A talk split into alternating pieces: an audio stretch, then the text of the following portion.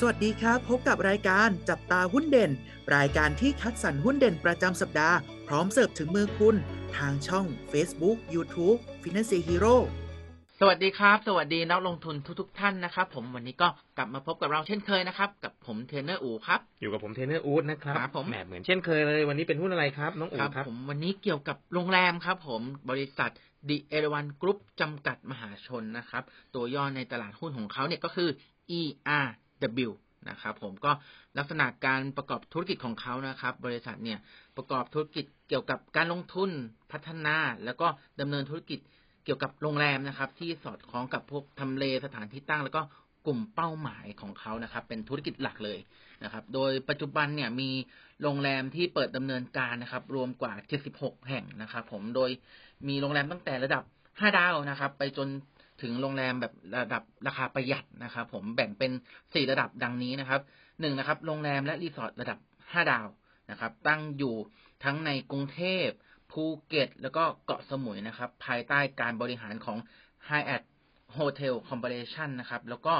Marriott International นะครับ ก็แบรนด์ที่เรานะจะรู้จักกันดีนะครับ ก็คือ Grand Hyatt เอราวันหรือว่าจะเป็น JW Marriott นะครับผม ต่อมาเป็นโรงแรมระดับกลางนะครับ ผมก็ตั้งอยู่ในกรุงเทพแล้วก็พัทยานะครับ รวมถึงประเทศฟิลิปปินส์ด้วยนะครับ ผมมีทั้งที่อยู่ภายใต้การบริหารของ Marriott นะครับ IHG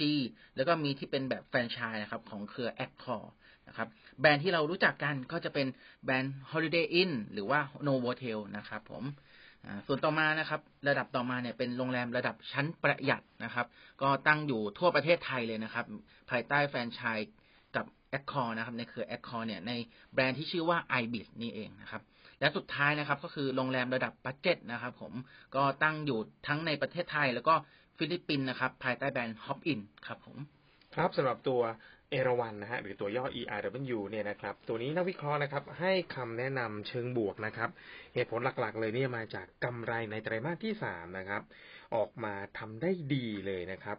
แล้วก็โตนะครับ 11%ถ้าเทียบกับไตรมาสก่อนหน้านะฮะ โดยมีกำไรเนี่ยนะฮะรายงานมาอยู่ที่ 148 ล้านบาทนะครับ ซึ่งในไตรมาสที่สามเนี่ยเป็นที่รู้กันนะครับ ว่าฤดูการท่องเที่ยวเนี่ยจะเป็นฤดูการที่ซบเซานะฮะทำให้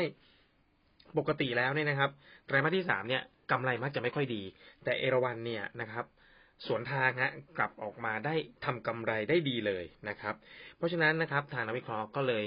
ยังคิดว่าตัวเอราวันเนี่ยยังขนาดว่าในไตรมาสที่สามยังทำได้ขนาดนี้นะครับ แล้วไตรมาสที่สี่ที่จะเป็นไฮซีซั่นของการท่องเที่ยวเนี่ย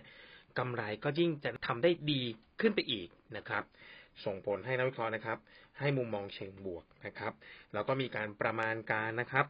รายได้ที่คิดว่าจะทำได้ทั้งปีเนี่ยอยู่เฉียดเฉียดเจ็ดพันล้านนะครับ